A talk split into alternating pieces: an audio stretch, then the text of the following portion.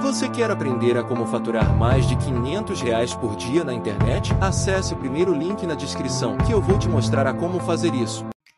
Li um estudo uma vez de um cara chamado Daniel Chambliss, que ele é um antropólogo e ele fez um estudo onde ele visou descrever a rotina de atletas olímpicos, que são pessoas que vivem numa alta performance, que conseguem alcançar tempos, conseguem alcançar nível de força, um nível de puxa, de corre, que realmente um ser humano que não se dedica àquilo jamais conseguiria alcançar. E ele chegou numa conclusão bastante chamativa, eu diria, e até em certo ponto óbvia, que no artigo ele descreve que a alta performance ou a excelência é trivial. E ele diz que se você pegar a vida desses atletas e fizer um filme e rodar a vida deles em time lapse, bem rápido, você vai dormir de tédio. É a mesma coisa todo dia. É chato. Você treina, você come, você descansa, você final de semana faz uma coisa ou outra diferente, aí você volta, treina, come, descansa, volta, treina, come, descansa. Então ele, ele conclui com uma frase bem impactante. Ele fala que a excelência nada mais é do que o amontoado de comportamentos que isoladamente nada tem de extraordinário Muito ao longo bom. do tempo. É comer, dormir, treinar. Se você pegar isolado, nenhum desses itens tem nada de extraordinário. Você não fez nada que depende de sorte, que depende de dar certo alguma coisa. É comer, dormir, treinar, estudar, comer, dormir, treinar, estudar. E você começa a transformar a excelência em uma coisa que você faz repetidas vezes. Né? Eu costumo dizer assim que você atingir um certo grau de performance na leitura, nos estudos, no treino, no- no- na dieta, no, no profissional, é uma coisa que está na sua frente, palpável,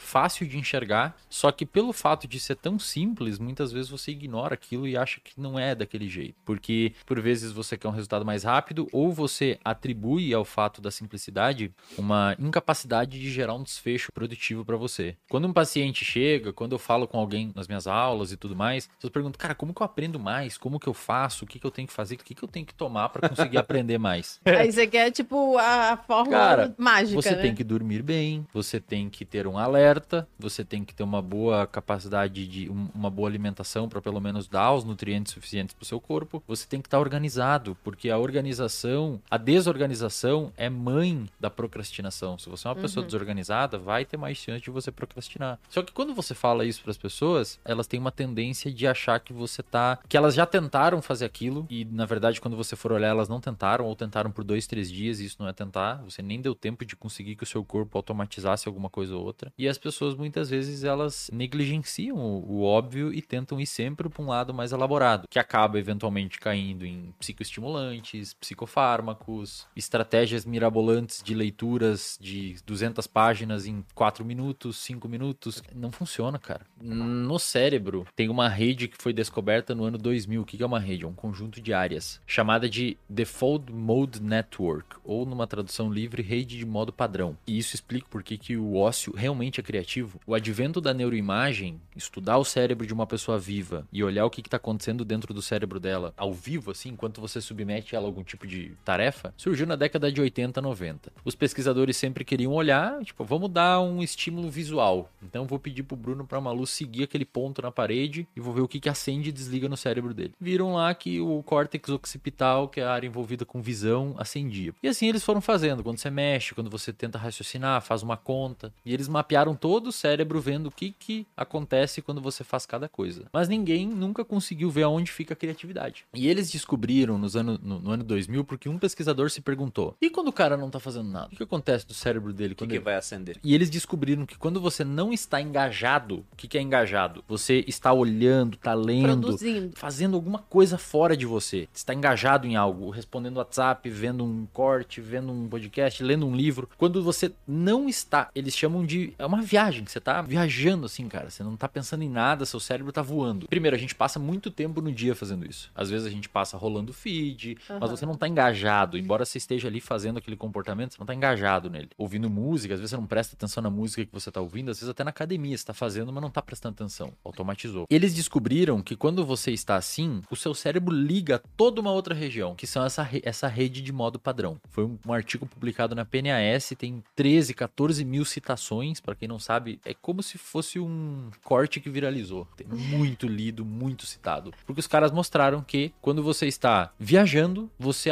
liga essa rede. E recentemente mostraram que essa rede, ela tem um papel causal na criatividade. Porque na medida em que você se desconecta de fatores que estão externos, você permite com que o cérebro faça associações que são um pouquinho mais improváveis, podendo ter um, insight de criatividade. É por essa razão que às vezes as pessoas são muito criativas um pouco antes de dormir. Muita gente tem ideia logo que tá próximo a pegar no sono. E no banho. Eu tinha um paciente um tempo atrás que ele era investidor de startups e etc. Mora nos Estados Unidos. Ele fez um banheiro com um box de vidro anti-embaçamento. Anti... E tem um monte de canetão. Cara, ele escrevia tudo durante o banho, porque foi ali que ele teve as ideias que deram mais dinheiro pra ele. Por causa dessa rede. Eu queria que vocês falassem um pouco sobre essa questão de como nos livrar desses hábitos negativos, altamente dopaminérgicos, para desenvolver hábitos positivos que não são tão dopaminérgicos assim. Primeiro, no cérebro, vício e hábito é, É a mesma coisa. Uhum. É nos mesmos circuitos, depende dos praticamente os mesmos transmissores. Um vício é um hábito desadaptativo que a gente dá o nome de vício, mas neurocientificamente é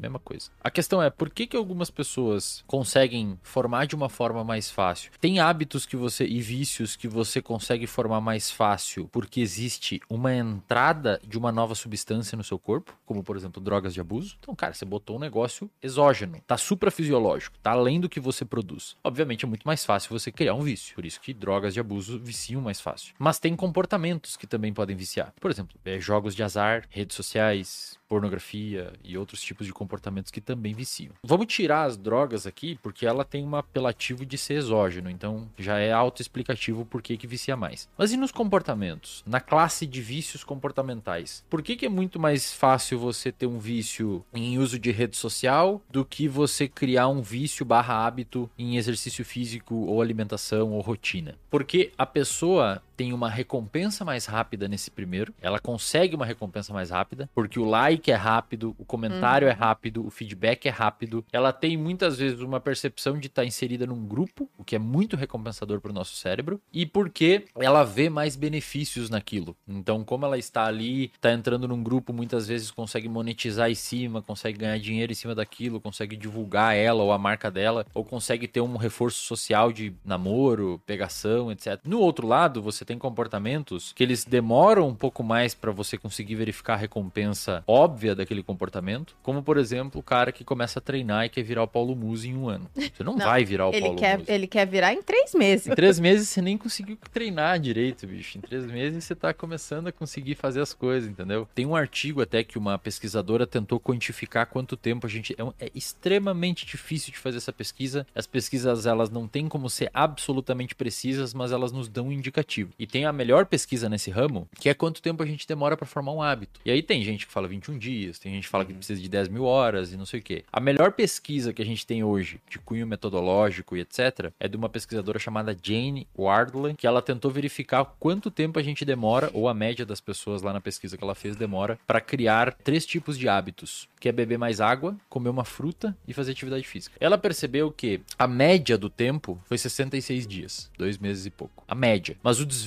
foi de 18 dias até 250 e poucos dias. Mas aí tem algumas sacadas que dá pra tirar. O que que ela definiu como hábito? Tem uns questionários que você consegue ver se a pessoa conseguiu automatizar aquilo. Ela definiu como um comportamento quase automático. Então a pessoa começa a relatar que teve pouco esforço cognitivo pra fazer aquilo. Ela não teve que se preocupar de fazer aquilo. Ela simplesmente acordou, já pegou a água, já comeu uma fruta, já fez exercício. Ela percebeu que as pessoas que formaram rápido o hábito, 18 dias, autodeclararam ter visto mais benefícios. É simples, cara. Se você vê benefícios do seu comportamento, a consequência do seu comportamento determina se ele vai continuar existindo. Sim. Se você treina e be- beleza, você não tá querendo buscar necessariamente benefício estético, mas você começa a ver uma melhora atencional, uma melhora no sono, seu apetite melhora, seu humor regula, você fica um pouco menos impulsivo, você fica um pouco menos irritado. É benefício. disso. Automatize o processo. Deixe Exatamente. fácil, cara. Você quer beber água? Exatamente. Tem água na sua frente aqui, ó. Você não precisa ir lá buscar. Você quer fazer academia de manhã cedo? Tenta pegar uma academia perto, porque se precisar pegar dois ônibus, você não vai. E olha que interessante. O oposto é verdade. Você perguntou não só como formar bons hábitos, mas como os destruir ruins. Se você quer destruir um hábito que você tem que é ruim, dificulte o acesso a ele. Tira a cerveja da agora. geladeira, desinstala o iFood. Ah, mas eu posso pegar. Deixa o celular em outro cômodo Uhum. se você tem dificuldade de concentração. Bota na gaveta, desliga na gaveta no outro cômodo. É verdade que você vai eventualmente executar aqueles comportamentos. E o complicado é que você vai focar quando executou. Mas mas você não vai perceber quantas vezes você deixou de fazer caso aquilo tivesse de fácil acesso. Então, se plotar num gráfico de seis meses, você provavelmente teve uma redução percentual gigantesca de execução do comportamento disfuncional. Só que você não viu isso.